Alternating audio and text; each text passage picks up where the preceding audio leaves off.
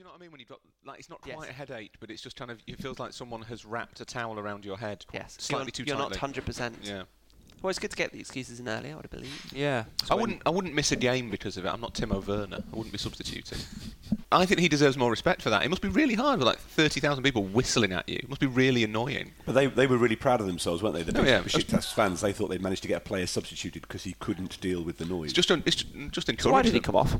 It was in the Champions League last week. He. I heard that this guy came. Yes, but what, ju- what was the reason? Well, he was holding his ears and he had earplugs in, and the story that came out was that he couldn't handle the noise. My guess is he's got some sort of whether he was slightly under Could the weather like me, Yes. Mm. and he just he had a headache and he couldn't shift it. And I, having played football with headaches loads of times, it's really hard. You must have played with a headache before. Mm-hmm, mm-hmm, mm-hmm. But some Mm-hmm, yeah, I played people with Gerald suffer. Sibon, yeah. some people. There's a Gerald Sibon story coming up later. Oh, is Very that good. right? Oh, yeah, yeah. Oh, you oh, had yeah, a tease. it. Oh, yeah. Some people suffer from very serious migraines, don't they? They can't. They can't continue because they can't see. I've never quite Yeah. understood migraine. I've never had migraines. Are migraines is it like a headache? Is it brought on by noise? I don't. I don't No. know. Diff- different, uh, different things, particularly the vision aspect. Ah, of course. Uh, but there was, there was a. You'll be surprised to know there was an NFL quarterback called DeShone Kizer who had to be taken out of the game because he was also suffering a Have migraine. you made that name up? DeShone? Kizer. That's like- DeShone, DeShone, DeShone D Kizer. E S H O N E, new word, K I Z E R, DeShone Kizer, DeShone Kizer.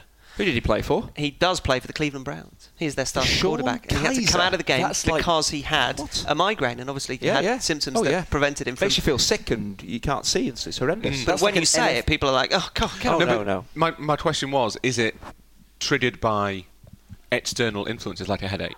Like if there's too much noise, can that bring on a migraine? I would not know. No I idea. wonder if they live independently from the Mm. external influence. Like somebody talking too much on a podcast, that kind of thing. Yeah. yeah. that would yeah. that would induce it. Uh, welcome to Set Piece Menu, the podcast where four friends talk football over food. We are at the home of the aforementioned but newly named Grandy. Woohoo! We have also met Baby Primrose, Yes. who is, Yeah. is currently having a very, very suitably uh, relaxing time in the arms of her mother, Carly. yes. Uh, so we have all taken photos.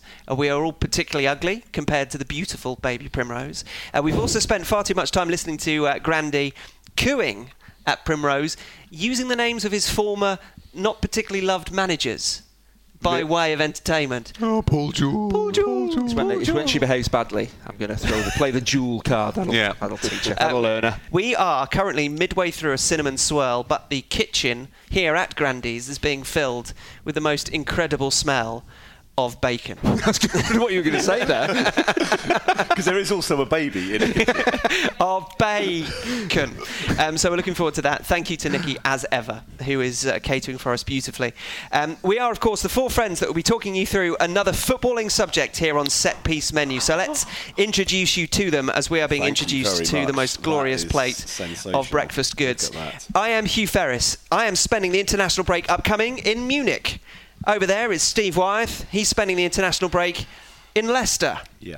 Just as I'm glamorous. not, exa- I'm, I'm not thrilled about it. Nothing against Leicester. It's more the circumstances around it. Andy Hinchcliffe will be spending the international break in full Grandy mode. Yes. I 24 will. hours a Yes. day.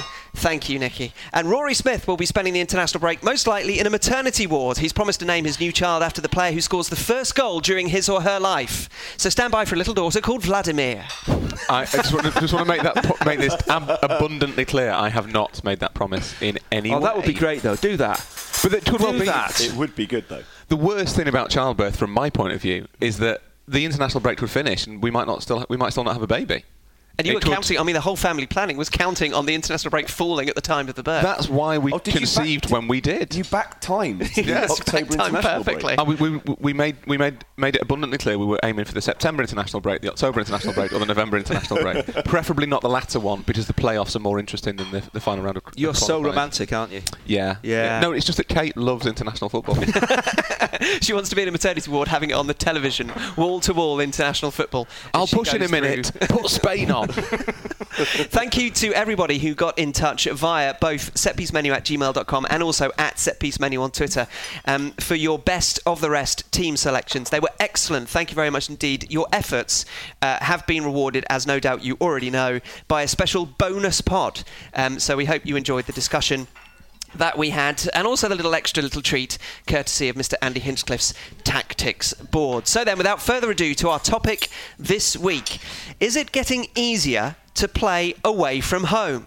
Already this season, there have been three 4 0 away victories in the Premier League. Possession stats seem to be similar, particularly for the big teams on their travels, to what they are at home. Is it just the golfing class between some of the teams, as we discussed on last week's pod, or are fewer stadia the cliched fortresses? And is it getting easier to play away from home. Our recent experiences might inform this conversation, uh, starting with, for example, uh, Stephen Wyeth, who was commentating on Inter at Benevento on Sunday. Perhaps you could illustrate in that microcosm whether it's easy for teams like Inter, because we've mentioned the Premier League and we will continue to do so.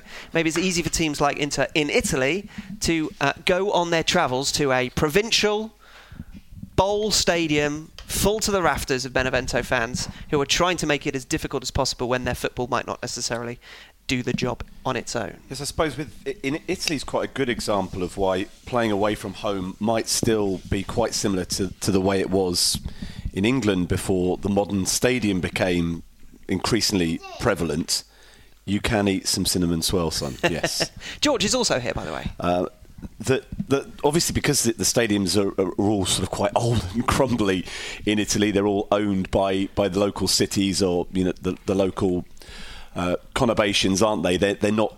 With, with the exception of Ju- Juventus, the clubs don't own their own stadiums, so they have fallen into disrepair to an extent. They are perhaps it echoes back to a bygone footballing era, and and that was reflected a little bit by the way that that Inter came under pressure late in a game against a team. And bearing in mind, going into the game, Inter were unbeaten. They'd only dropped points once, and Benevento had become the first team in more than 60 years to lose their first six games in Serie A. So form would have suggested it would have been uh, a bit of a procession from an Inter point of view.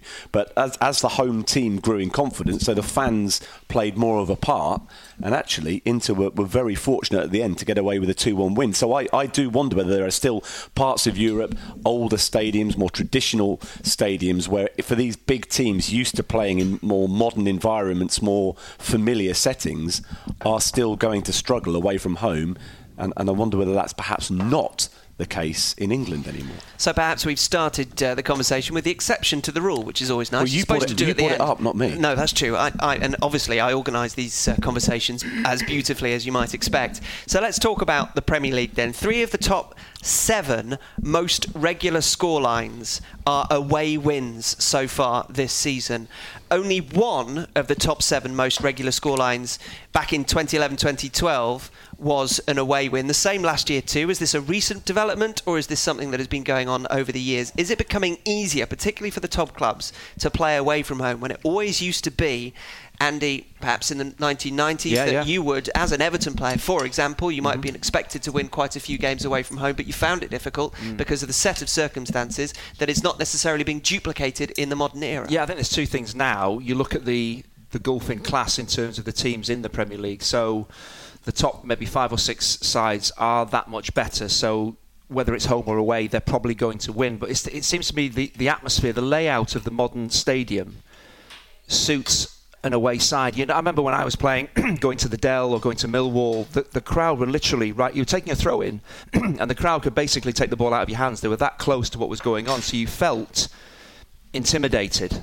In that way, you felt it was difficult to play because you felt the crowd were right on top of you. Now, with the way that these bowl stadiums are, are built, it's a little bit more laid back. And watching games, I, I do think that the away teams' players find it a lot more comfortable to play.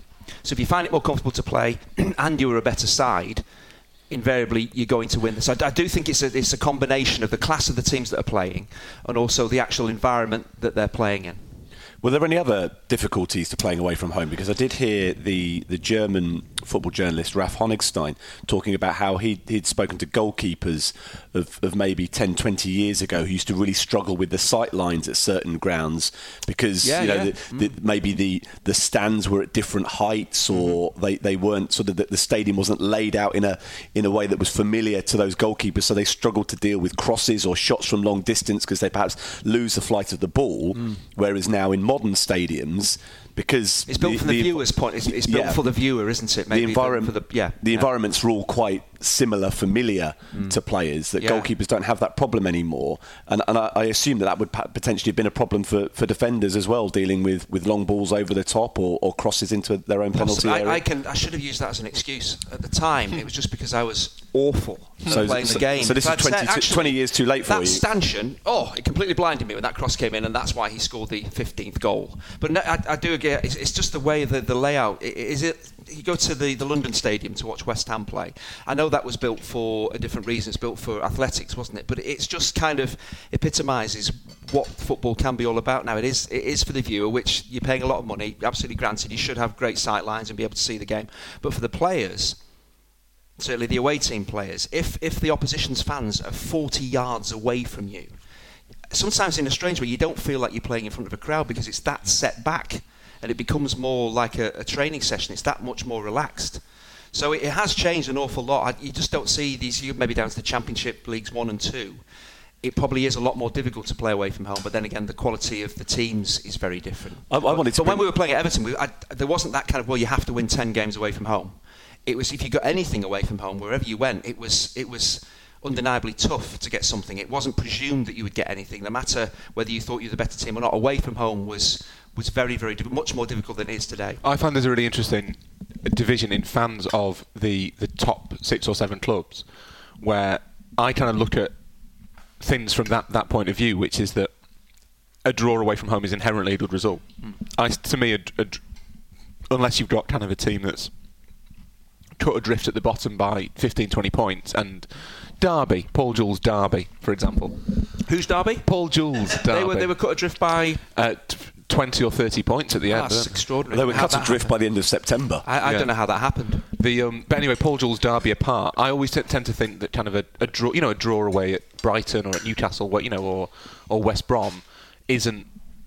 It, kind of isn't cannot be a bad result. It's a draw away from home, but there is a there is now a it's an interesting age division I think where people who've been brought up on on the, the kind of the standards that they expect of the top six seven now, a draw away from home is two drop points. I always see it as one point gain. It's, it's sometimes just a mathematical thing. If you think about where you're going to win your points, if you are a title challenging team, you might win, say, all but two or three at home. Hmm.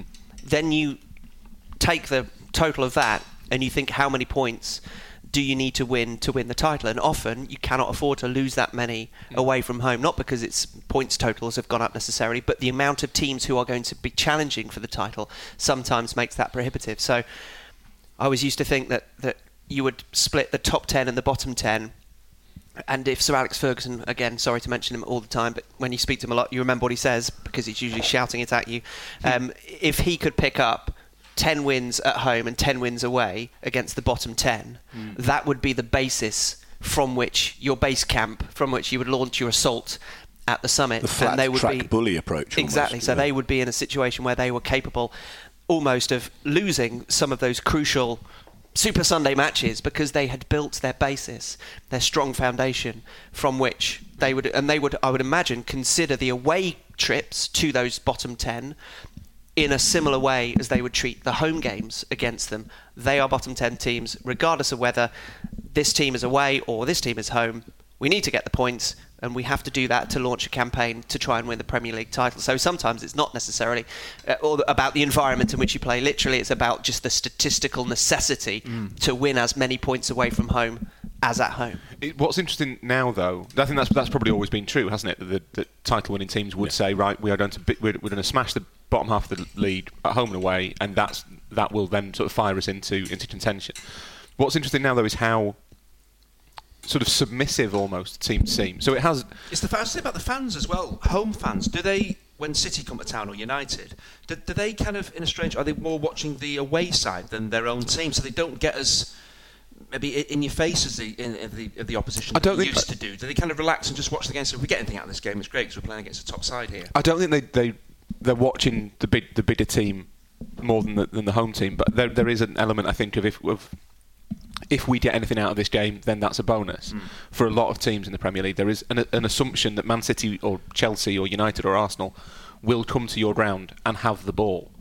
which never, I'm sure, never used to happen. It always used to be the case that no matter how big the, the team was that was visiting, the home team would, would be expected almost to be on the front on the front foot. That's why being away from home. Yeah. Just that, that there are the, the sort of circumstantial difficulties, the travel, particularly in Europe. You know that's now much easier. They're all on private jets. You know, the familiarity. So it's not like you, you you're going to Tbilisi now and you know it's behind the Iron Curtain and you've never been to Georgia before and you can't drink the water and everyone's speaking a language that you don't understand, which for English footballers in the 1960s was very rare. uh, and you know there's there's kind of all that stuff's been been been washed away. The stadiums is re- that's a really interesting point that they're now much more familiar, much more comfortable. Mm. I know that eat like Napoli, which is the I think Napoli's becoming my Sir Alex Ferguson, mentioning it all the time. But That's okay. We've, we've all got our crutches on which we lean. When Napoli played Real Madrid in the last 16 in the Champions League last year, they did up the dressing rooms at the San Paolo. One of the San Paolo's main attractions, or the not attractions, but one of the San Paolo's main sources of fear is that it's horrible. Yeah. You don't want to go there. You don't want. You want to get in, get out, hopefully alive, and then and leave. If you're an opposition player, it's incredibly intimidating. But even Napoli thought, well, we can't get, we can't make Cristiano Ronaldo get changed into that. and and I think that that, that is a, is a sign of, of there is an assumption now that facilities have to be great, whereas there maybe is an advantage in facilities not being great. Yeah, so um, so the yeah. good teams have got better, as we've discussed on a recent podcast. The gulf between the very exceptional clubs and the, the, the best of the rest is it seems to be growing even further apart. Uh, travel has become easier. We're saying um, the surroundings have become more and more familiar, and and footballers are comfortable everywhere they go. They're not having to travel by bus or coach or, or train on long away trips. Arsenal fly to Norwich for cli- crying out loud, don't they? Whenever Arsenal play away at Norwich, they fly from London to Norwich. Have you ever driven from London to Norwich? Well, uh, I know Norwich. Completely understandable. It's awful. Norwich, yeah, well, I've driven from Manchester to Norwich, so you know It's that's even even more painful. But you know, if, if a, a relatively short journey, just How, how long would that take on the road? Two and a half hours? London to Norwich? Yes. Up to a week. Just just don't go during rush hour because you'd have about four on your route. But you know, so not once a season, Arsenal aren't going. Oh, do you know, we've got a really slow A road journey to Norwich. Oh, we might get stuck behind a combine harvester or a tractor, or somebody still travelling around by horse and cart.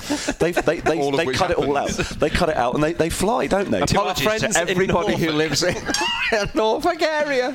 I have been to Norfolk and stuff very recently. As if- beautiful as- part of the world. As if Mesut Ozil knows what an A road is. In fact, we should probably explain that to our, our listeners. An A road is a road that's that's Not a motorway. not a motorway, which is what you call a highway. it, it, as if Mesut Ozil knows what Norfolk is as Yeah, well. that's true. He No, just arrives. So I think all that stuff's changed, but there has also been a, a cultural shift that's really important. That is an acceptance that the big teams will dominate. The, the, big, teams will expect to win every game, home and away. We've touched on it before. I think partly that's to do with the si- relative size of clubs in the league. So I think if you're Bournemouth or Swansea, and Manchester United are are in town. You will have a different expectation of what that game should look like to if you're Leeds or Aston Villa. I think that is that that without a shadow of a doubt is relevant. But there's also a kind of You mean a historical re- uh, uh, expectation of how the team plays, the identity of that team? Yeah, and I, or, or what what a match between your team and one of the giants in inverted commas should look like. I think Leeds fans would think that a Leeds game in it. Leeds fans would not be particularly willing to watch Leeds sit back deep at home against Manchester United. There would be a belief that Leeds have to be in United's face and they have to be taking the game to them and going toe to toe with them. Swansea, and this is no disrespect to Swansea, don't have that same expectation. There is a- Even though they play in a division higher. yeah, because to Swansea, they are a club on a different level to, to Manchester United. So there is there's no kind of preconceived idea of we should be able to match these the, these teams for you know for skill, for possession, for ability, for chances. We will sit back. Thought watching Newcastle Liverpool was really interesting. That in the second half, particularly Liverpool just had the ball. I mean, I think they had, at one point they had 78% possession at, St James's Park, and no, more more interesting than, than that was the fact that nobody at St James's Park seemed to mind. No, but this is where the tactical side of it, from a coach's point of view, mm. he's not thinking we're at St James's Park. This is historically what we do against anybody. We put them under pressure. No, our game is this. So yes, you can have the ball, but if we come out with a one-all draw, we're happy with that. And so fans are maybe having to accept that coaches don't really care where the game is being played. Their tactical plan is what it is, and if it ends up with a point or a win, that's exactly what they're looking for. So they're not going to. The, the, Newcastle fans will say, "Let's get into them. Let's let's disrupt them." No, the game plan is to sit off to allow them have the ball. We're going to play on the counter attack, even though we're at home. That's because they in in Rafa we trust. That's why. Yeah. Partly because they trust their manager to override their sense of traditional expectation that they should be attacking. But what's really interesting about that is that, and I'm going to gonna lay down my mi- microphone once I've dropped this this bomb. Football's the division between Aren't home you and dropping away. the mic? No, Isn't uh, that the I'm- whole thing? No, to literally drop the mic so I can finish my breakfast. The the division between home and away in football and the significance it, ha- it has on results is an outlier. All other sports follow what we're talking about now as being a new a new thing in football, where home and away mi- is, is kind of either irrelevant or the, the results kind of mirror each other. It's all to do with the quality of the side and the tactical outlay. Yeah. In basketball, in ice hockey, in rugby, in American football, any sport you care to mention, home and away doesn't really matter. It doesn't matter as much as it does in football. You can go to a baseball match and the Red Sox will beat the, the San Francisco Giants in San Francisco because they're better at baseball than they are. There isn't that same impact that it has in football. So in a way, if home and away no longer matters as much as it used to, that is actually football just sort of falling into line with, with every other sport pretty much, where what matters is the quality of the team, the tactics of the coach, Yeah. not where it's being played. So I guess that does point to it being what to the change being a circumstantial one to do with the situation, not to do with the nature of the sport. As Rory now drops his mic, literally, thankfully, quietly as well. Um, how about this? In the, each of the last three seasons, the team at the top of the away table at the end of the league, when you split them up into home and away tables, have won more points than the previous season, to suggest that it is becoming easier to play away, but also that teams are using that as much more of a foundation and planning themselves. Are you plan- actually are you actually using facts to support a point of discussion? This is most unlike you. Are you feeling okay? I know it's, it's almost journalistic. Who would have thought it? We're just plucking thoughts out of the Yeah, air here and, yeah, and yeah, trying yeah. to compile together some sort of cohesive argument. You're actually using statistics and I evidence. feel like, do I need to drop my mic as well? So I just want the, say the bottom 14 teams. Take out the real heavyweights in the Premier League. If you looked at the, the, the 14 teams in the Premier League below the top six, would the same thing apply? Does home and away become more important to those teams because the, the playing field is a bit more level? So we're not talking about say Palace playing Manchester City. If we're talking about Leicester playing Southampton, does home and away apply? more to those 14 teams than it will do to the top six. That's when you probably have to look and say, well, then maybe it comes into play when teams are pretty similar. One side isn't really dominating the other, one side isn't clearly better than the other. Does home and away then apply much more? It's also situational based and it's also style based. So, for example, Manchester City will play in that way regardless if they're home and away. They're not necessarily much better than Chelsea as a team, but they had much more of the ball than Chelsea Yeah. in the game at Stamford Bridge. Yeah. But then Chelsea, if you look at the game that they played at Stoke, they only just had over 50% of the ball and they won by four goals to nil. Yeah. So people uh, skin cats in, in different ways. But the Well, people shouldn't skin cats. They shouldn't Let's just skin make cats. that clear, Can yeah. I just say that is, Yeah. is a metaphor? It is. and not a literal suggestion. Yeah. Um, in addition to that, the situational part of it is twofold. It's about the away fans Mm. having an effect and supporting their team, and that could be upper echelons or lower echelons of the Premier League, if we're taking that as an example. But the other situational aspect is something that we talked about on the la- last podcast, which was about teams who are fighting for something towards the end of the season. Where you pick up your points tends to matter much, much more. So if you've got three or four teams trying to stay above relegation and their home form is relatively similar, it's getting that incredibly important away win. And so that might affect the statistics over the course of a season. It's interesting to see in the top four leagues in Europe, the percentage of away wins currently at this point of the season is higher in three out of the four of them this season than it has been over the last six seasons, taking that as an average. Only anomalously, uh, Germany is down. Italy's massively up. Spain is massively up. England is, is also up. But that, again, uh, you have to take in the context of the situation because at the beginning of the season, we've mentioned it before, teams aren't necessarily playing for as much. Their, their duties are not crystallised. Their priorities are different. And so they might not necessarily try as hard away from home, even though they don't mean to. I'm now back. I have finished my breakfast. Welcome It- back. It, was Right, delicious. okay, so and your mic is can and your mic is still working. and I have been listening and eating, uh, and enjoyed both. Um, the, is that partly to do with possibly the the kind of overriding philosophical approach to the game now is to do with pressing, counter-attacking, sort of exploding forwards, possession seems to be a little bit kind of passe.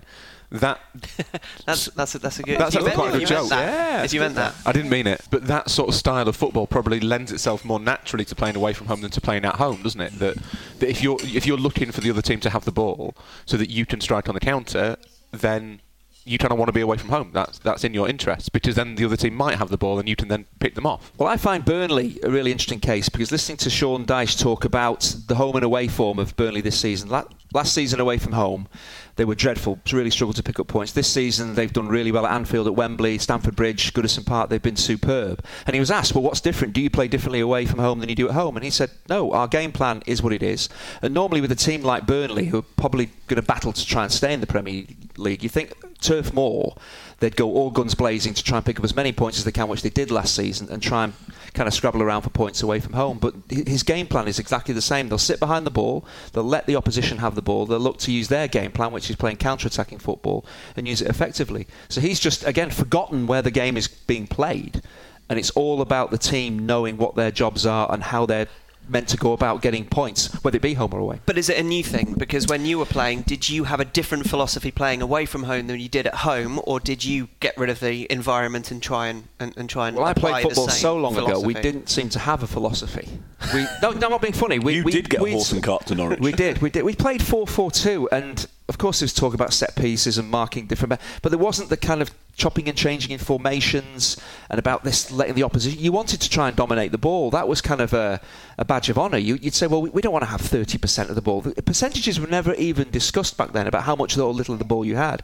You just wanted to get on the ball, play well, and score goals. That was it was that simple. But obviously, the game has, has been kind of broken down, and different formations have come in, different ways of thinking, different ways of playing and coaches obviously then look at the individual players, the squads that they've got, and then kind of play the way that they feel is best for their squads. But back back then, if you were really just playing one formation, players just played in those set positions, and you wanted to get on the ball and, and try and be effective and, and win the game. So home and away, we did feel under more pressure when I was at, at Man City, obviously at Sheffield Wednesday, Everton as well. Certainly Goodison Park, you felt your own fans were expecting you to. So that puts enormous pressure actually on home player. Maybe that's an element as well where home players feel enormously under pressure mm. because the weight of expectation of, we'll, of their we'll own fans. About, we're at home, we've got to win. We'll talk about Spurs and Wembley in a second. Yeah. Oh, when you went away from home, would the manager say say to you, kind of, don't commit too many men forward early on? Keep the ball, get into build build your way into the game. We'd, we'd do all the basics, but we wouldn't yeah. say so we'll sit everybody back in our own half. Let them have the, let their back four have possession. Because normally, if you play 4-4-2, your two strikers would press the two centre halves or their back four. You you wouldn't allow them comfortable possession to play into your half and play from there because that was just the structure of the team. But as things have changed and alone strikers, extra midfielders, teams have got deeper and deeper. But we just, as I say, we just played that one way. That was the formation of the team. So that's where your players tended to be, and the coaches didn't seem to think well, we'll adapt our formation, play a different way, allow the opposition to have it. It just didn't happen back then. So keeping the crowd quiet for the first 20, 25 minutes of, a, of an away game, that wasn't a deliberate instruction. Oh, it was, but again, in, in, the ways that you do it is, is obviously you play the ball. You can't keep the opposition pinned back, so you try and play the ball over the top, try and force the opposition back. But that was yeah, not sitting off and just frustrating the crowd and frustrating the opposition, letting them have loads of the ball but doing nothing with it. We used to try and again try and get as high up the pitch as we could, try and get the opposition back in their own half, and that would stop them having a first 15, 20 minutes if they were to score. And then once the crowd, no, absolutely we'd, we'd do that, but not in the way that probably teams do it today by frustrating, by sitting deep, everybody back behind the ball, and just not allowing the opposition any time and space to score the first goal. So before you get to, to Wembley, which is almost like the, the Uber extension of the of the modern not stadium. in London, it's not anymore. oh, nice one. Oh. That's two from me today. Thank you very much. And, chalk it up. and so and so too the, the London Stadium, which is is clearly not an ideal place to either play or watch football that we, we started this discussion by, by talking about Italy and these, these old stadium which all had their, their own unique characteristics but so many of these clubs are desperate to get away from that uh, communal environment and have their own purpose built stadiums. So have, have teams in England and in other parts of the world where where where old traditional football stadiums have been replaced with these more identikit setups have, have they lost a competitive edge at home which is taken away the fear factor of, of playing away from home, which has changed the mindset then for, for basically all away games because you're no longer compartmentalizing your season into picking up a certain number of points at, at home and then almost selecting the away games which are, are the least daunting. We, you talked about Sir Alex Ferguson earlier, and, and, and Southampton, and Chinch mentioned Southampton's old ground, the Dell. Whenever you think of Manchester United against Southampton, you think about the grey kit fiasco, and there was a couple of times in successive seasons where United lost quite embarrassingly at Southampton, and those games still spring to mind when you, you think of a, matches between those two teams. But it's something like 14 or 15 years since Manchester United have lost at Southampton. So, yes, Southampton moved into a new state of the art stadium, which was obviously good from a business point of view, but have clubs lost a competitive edge on the pitch? And would you therefore maybe discourage certain other teams that were thinking about abandoning their old homes? Uh, mm. Swansea's old Vetch Field was a difficult place to go. And, and, and likewise, would you look at places like Wembley and, and London Stadium and say, this is how potentially badly wrong things can go for you if you're moving into a stadium that's designed by architects and by businessmen, but not actually with football in mind. There is obviously a, a directly proportional correlation to be made between struggles at home and then the prospect of it being easier to play away from home. So yes, we can distill it down to Wembley, which is always used as an excuse for underperformance by England by saying that there there are several players who wouldn't have had the chance to play at Wembley. It's a wonderful place. They come and play against England at Wembley, their game is raised, and you can use that argument to apply to the teams that are going to play Spurs and have already played Spurs uh, this season. But is that more about that aspect of it, or is it more about the fact that Spurs haven't necessarily been able to acclimatise to Wembley and, yes, use this terrible word again, make it a fortress? There's an element uh, that's tactical with Spurs, isn't there? The, the pitch at White Hart Lane was really was really tight and really small, and even though Wembley is only kind of six yards wider or something, which is not a huge amount, but that that influences the way that Spurs' positioning has to be on the pitch, particularly for the type of game they play. The pitch at Wembley is the equivalent of a tennis court in size, bigger than the pitch at White Hart Lane. Lovely. There you go. Lovely. And, and not, sure that, not, sure that, clears it up for me, to be perfectly honest. no, but it's, it's, fa- it's, fair, yeah, it's fairly it's fairly minimal difference though if you think about the size of a tennis court in relation to the size of a they, football. They do think size of things in football pitches, but with football pitches you have to do size of things in, in tennis courts. yeah, yeah. The um, this tennis court is one squash court bigger than the other tennis yeah. court. The, is it singles or doubles? but, that, but if you think about how finely tuned everything is and how organised everybody has to be, that is quite a lot of extra space to deal with, and it will take Spurs a degree of time to, to get used to that. I'm sure Spurs aren't going to draw and lose every game at Wembley this season, but and they've already uh, in the Champions League. Yeah, they've already showed that, that, that, what was bad last year can be made yeah. good. The, but there, there must be logically there must be a from what Steve says there must be an element of competitive advantage lost when you move from a place that is atmospheric and intimidating and full of memories to what is essentially a blank canvas.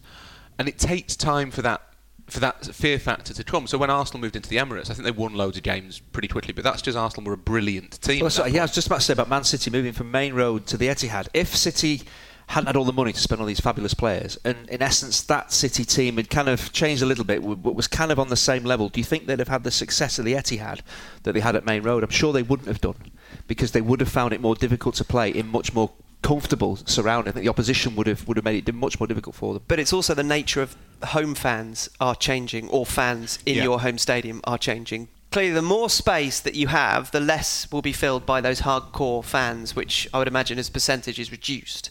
So the atmosphere will either be be spread yeah, well, or it'll be it. concentrated to a smaller part, and then the rest will be filled by those who don't necessarily make the same amount of noise or make the same noise in the first place. The the, the number of hardcore fans is probably the same, but it's more diffuse around yeah. the stadium, and certainly at the Etihad. That I always think that the, the way the Etihad is laid out is really bizarre because what you want, even in a bowl stadium, is one end. You need to have a home end. And they experimented with that, I think last season or maybe the season before, to try and get a singing area. And actually, Manchester United have had the same issue with with a singing area to try and uh, falsify or force the fact that you've got all those groups together. Because yeah, they're split either side of the home fans, one in one corner on one end of the south stand, and one taking up the other half of the south stand. This is at the Etihad, um, with the, the away fans in the middle. Yeah, and it, it kind of it makes it hard. They're quite often sitting to each other or, or doing that weird thing where they, they, they all appear to kind of look away from the football and just shout at the away fans. I don't care about what's happening over there. I'm going to shout at this guy. You're fat. the um, yeah, and I think that is a problem. But the, the no question that the the change in atmosphere. I think it's a, yeah. There's there's a lot. There's kind of a lot at play. It must be partly tactical. It must be partly to do with travel and comfort yeah. and all that. probably partly to do with lack of memory from the, the players. You know, foreign players coming into England aren't going to think, and this isn't a kind of this isn't like a Brexit sentiment, but they're not going to think, oh, it's St James's Park, or ooh, it's the Stadium of Light, or ooh, some, you know, it's difficult to go to West Brom. They they don't There's care. no mystique for them, is there? They're not Yeah. interested. They've never heard of these places. They don't know where they are. They and as you say, because they travel so fast, they won't notice that, that it's a long way away. They d- wouldn't, won't occur to them. Oh, Norwich at the end of an A road. This was a pain to get to.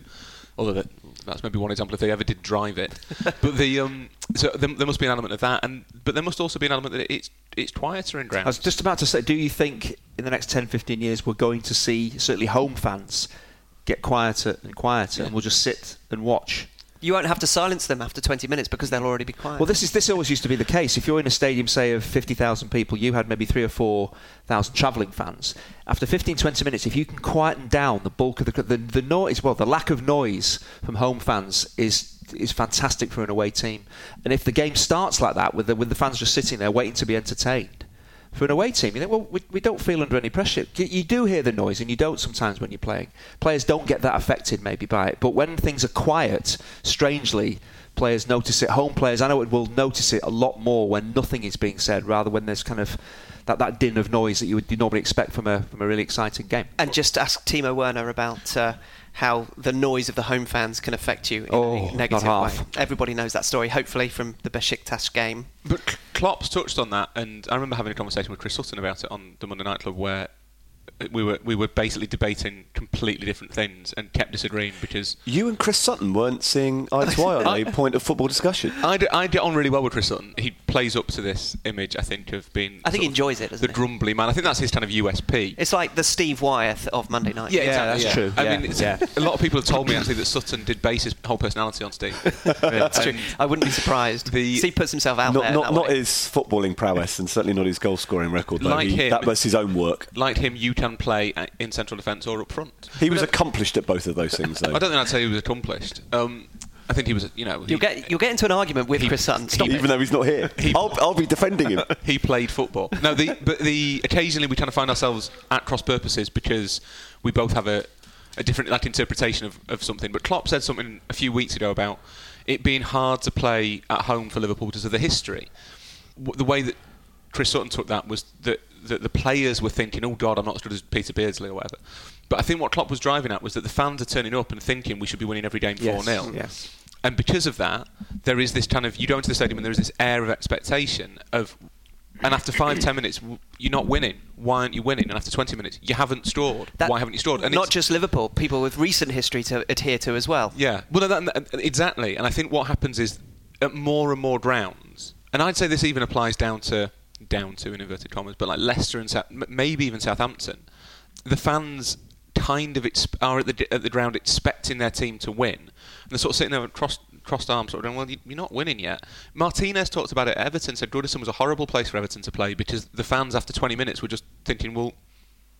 You're not winning yet. What are you doing? And then that puts so much pressure on. I was going to say, is that You- oppressive? you can see from the outside, and Chinch will obviously be able to confirm or deny, mm. but from the outside, you could see the players start to panic. And the decisions get worse and worse and worse. And when you're Ross Barkley, who makes bad decisions in the first place, that, that's a disaster. And I think that happens at it happens at Arsenal. It happens at Mourinho's talked about it at Chelsea. It happens everywhere that the fans, the attitude of fans has changed, subconsciously, subtly, probably without realising it. And now teams are under pressure at home, whereas away maybe they feel liberated. it's probably part of a wider discussion. But if you are the fan of a of a mid-table club, 25 years ago, when you know local lads or you know maybe journeyman pros were playing for your team, you accepted their limitations. But now, because players are being signed for huge sums, they're getting paid massive wages, and your ticket price has gone up vastly over the course of the last couple of decades. You're not going to you're not going to have that same you know margin for error from your your players that you might have done in the past. You expect to be entertained because you're all too aware of how well these people are paid and how much it's costing you to watch them. So you, you won't have a sympathy for those for those off days. You Well, will this- expect yeah, them this is why to be Everton- scoring and winning. Everton fans are looking at the current team, and it's exactly that I feel. The Everton, the really glory days of the Everton in, in the 80s when they're winning leagues and winning European competitions. Just before When you I- joined. Just before I joined. But when I, I felt the weight of that, you say that players maybe don't think. I, I certainly felt when I was playing for Everton, I did, didn't want to be part of a, a dreadful Everton team because considering how wonderful they'd been, I didn't want fans watching me thinking this is how far we've fallen, even though it was true. so at the moment, Everton fans are watching that. So I do agree with you, but they're in a way looking at those players saying, are these really, this is modern football, but are those players for big money on huge wages, is that really what Everton, because it is a unique club, is that what we are all about? And I, I feel they're really disappointed, not just in the performances, but the players that are coming in, but that is just the modern, so the fans have to accept that if it's not Gylfi Sigurdsson, if it's not Wayne Rooney, it will be somebody else for big money on big wages. That's just how football is played. But they seem to me, Everton fans, really disappointed in the players that they have playing for them because it doesn't chime with kind of what they felt about the players that have been there over the last maybe 30 or 40 years that were kind of less pl- less in terms of talent but there, there was a togetherness there was a team spirit and the club felt as one at the moment it feels like fans and players are completely separate But I'd love to know, even at a level below Everton. So, kind of, West Brom and Stoke are a bit different because they've both got this, this sort of Pulis, Pulisified reputation for being tough to play. Although I think Stoke, Stoke's home record against the big six is awful, but in, the last two or three years. But I'd love to know whether I'm trying to think what, what's the best example of kind of a be Southampton or Watford. Watford's probably quite. So when Watford fans go to see their team play Liverpool or United or Chelsea, what do they what do they expect? What are they? I, I, it's not something. I, you, does you go to those games and you kind of hear the fans sort of grumble when they lose the ball, and they, they kind of complain when they concede, and you see them all go "Oh," when when they go two 0 down inside 25 minutes to Man United, or whatever. But what what are their expectations? What would they consider a decent afternoon? Are they, that, I think part of their brains they can't be expe- expecting Doesn't it to depend win who the they're game. playing? They lose 6 0 at home to Man City. Yeah. They probably say, Man City, brilliant, they're probably going to win the league. If they lose at home to Leicester or to Bournemouth, Oh, I think then, with- then it's a very different. Yeah, exactly. With those games, they are thinking the, these are the games we have to win. And it's Yeah. the same at the top of the league. You will you will care more about the results uh, of a match that you want to win but need to win, Mm. And not just. And perhaps we've spoken about it before. You don't know whether they're going to win, as opposed to those games against Mm. against teams who you might not necessarily expect to win. But yeah, the, the sense of expectation I think is on a match by match basis when you don't necessarily expect to win every single time. I think if you're if you're the fan of a club like Watford at home to Manchester United, you go in the hope rather than expectation that this is the one time out of eight, nine, or ten that your team beats Manchester United at home. And you get the celebrations, you get the headlines, you get all the glory that comes with that, and you also that's the game that you talk about then for the next five, ten Well, they years. did last isn't it? year. I was I was there Watford that day. Manchester United so it's not- September of- yeah, so you- 2016. Exactly. So you don't you don't go expecting your team to, to beat Manchester United. You go hoping that this is the rare occasion that they do. I was just wondering there, 10, maybe 10 years ago, you lose 6 0 at home to United City, anybody. Oh, the fans would be saying, the manager's got to go. But now it's kind of, well, City are Well, they fantastic. We've, we've, we've, beaten, we've been beat by a really good side, 6 0. We've always got next week. football is coming to this the prioritisation of, of, of spectacle over suspense that people increasingly want to see or accept that they will see these amazing agglomerations of talent these these fantastic teams who have far better players than they will ever ever encounter and they are adjusting their kind of expectations accordingly. So now a 6-0 defeat at home isn't isn't the end of the world. Uh, and perhaps uh, strangely, but almost fittingly, we finished our conversation talking about away from home by talking about home because the two things are inextricably linked. Two teams on the field, always two teams on the field. It's time before we go for Nevermind Jackanory. What a soccer story! This is when Andy tells us a tale from his playing days with all adult behaviour and libel-worthy details removed. Andy, you have already teased to us what you will be talking about, or a player, in fact, that you will be talking about. So, who is it? When was it? What is the soccer story? Oh, this is a, a wonderful story. It's a gentle story, really, about Gerald Sibon. The wonderful Gerald Sibon. You must remember Gerald Oh, Sibon, yeah, six foot Oh, three, and he was dreadful for Sheffield Wednesday, but then went on to play for PSV, I think, in the Champions League, graced the Champions League. But he was he was Dutch, but don't read too much into that. He was a good friend of Wim Jonk. Read quite a lot into that, but they, they were very they were very dry sense of humour. Now I used to uh, surprisingly I was injured quite a bit at Sheffield Wednesday. I know that'll come as a surprise to you. So I spent a lot of time around the the dressing room area, the treatment room, helping the laundry ladies out, that type of thing. So I used to, when I wasn't training, I used to do a lot of reading. I've always done a lot of reading, so I used to take a book into uh, into training and stuff, just to some of the time you got to kill. So Gerald clearly, I didn't know he'd done this. He ripped the final few pages of, of my book out. Clearly didn't tell me. I must have left it in the changing room. So he's re- I didn't know this. So I'm reading the book. I may be halfway through it. And Gerald's looking at me in that way, thinking, "Have you noticed yet?" And clearly I wouldn't have done because I'm still halfway through the book. So a few days go past. I'm reading a bit more, reading a bit more, getting towards the end, and he's looking at me in that way, thinking, "Have you noticed yet?" No, I haven't. Haven't seen it yet. Get to the point when I get to the end of the book and then realise that there are some pages missing. I'm thinking, what? And then I real and Gerald comes over and says, "Have you seen what I've done there? I've ripped the final few." Pa-. I said, "Yes, but what you've done, the story's actually finished. You've ripped out the first few pages for the start of the next novel in the series."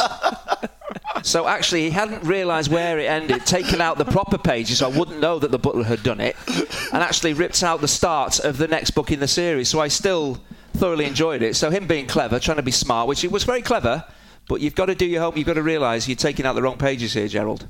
You're a fool. so England won, Holland nil. Uh, what, what was the book? Can you remember? It was, Was probably it Ian uh, Wright's autobiography? it was either a Dostoevsky classic No, it wasn't. or What was it really? It was probably a Lee Child Jack Reacher thriller. yeah, there's, there's a second in second in the uh, the series of Dostoevsky's Crime and Punishment. Crime and Punishment Two. Don't is know that, how is that that. Raskolnikov? Is that is that Raskolnikov? He's the he's the protagonist, isn't he? Raskolnikov, Crime and Punishment? yeah. Is that right? Yes, Yeah. yes. I did do a bit of it.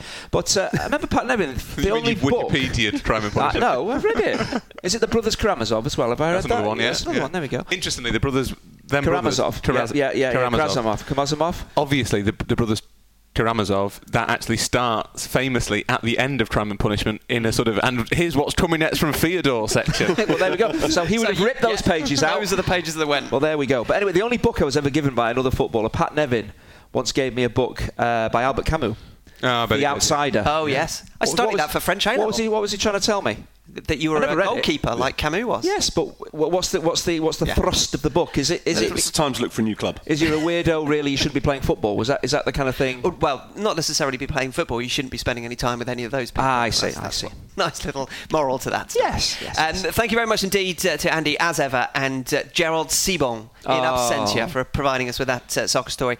Um, if you'd like to ask Andy any questions, don't forget there is a long-running hashtag called Ask Chinch, and you're welcome to do that either at setpiecemenu on Twitter or setpiecemenu at gmail.com. He has plenty of stories, but just in case he runs out, hashtag Ask Chinch is how you can ask him a question, which we will endeavour to answer. Please do subscribe, share, rate, and review. We humbly ask you to continue to find room for us in your podcast schedule. Thank you to Andy, Rory, and Steve, to Nikki, to Carly, to Primrose, to George, um, to the two people who we had to pause recording for uh, from Amazon for delivering parcels to Casa de la Grande, um, and to you for listening. We'll be back with another set piece menu for you to enjoy very soon. We- We have actually had some communication for, for Chinch. Are you, are you Oh, aware right, of this okay. particular No, no, uh, no, no, statistic no, no. that uh, Cesar Azpilicueta could be challenging this season for the record for the most assists provided by a defender in a season? Everton's Andy Hinchcliffe laid on 11 goals in the 94-95 campaign, a feat matched by Leighton Baines. Baines, with the Toffees in 2010-11. How many has Azpilicueta got? I don't know how many he's got right now, but that's Because because I'm not being funny, but it's it's it's you know early in the season. Literally anybody it's could be challenging. beginning that. of October. Jamal Lascelles could get 12 assists between now and Hold the end a of the minute. season. How many assists have you provided in Premier League? You'd think, oh, it's very easy, is it? Oh, I just step on the pitch and create a chance. It's not like that at all. I I'm didn't- surprised at you there. I think creating chances. We've discussed this, Chin. I think creating chances is the hardest thing Actually, on the football 11's pitch. not a lot, is it? It's not that many. That, I, I think it would be more than that, wouldn't you? Well, you should have tried harder then. Yeah, you should have tried oh, harder. Oh, yeah. That's where I went wrong. Should have stopped thinking about your Chinese takeaway. Oh, sweet.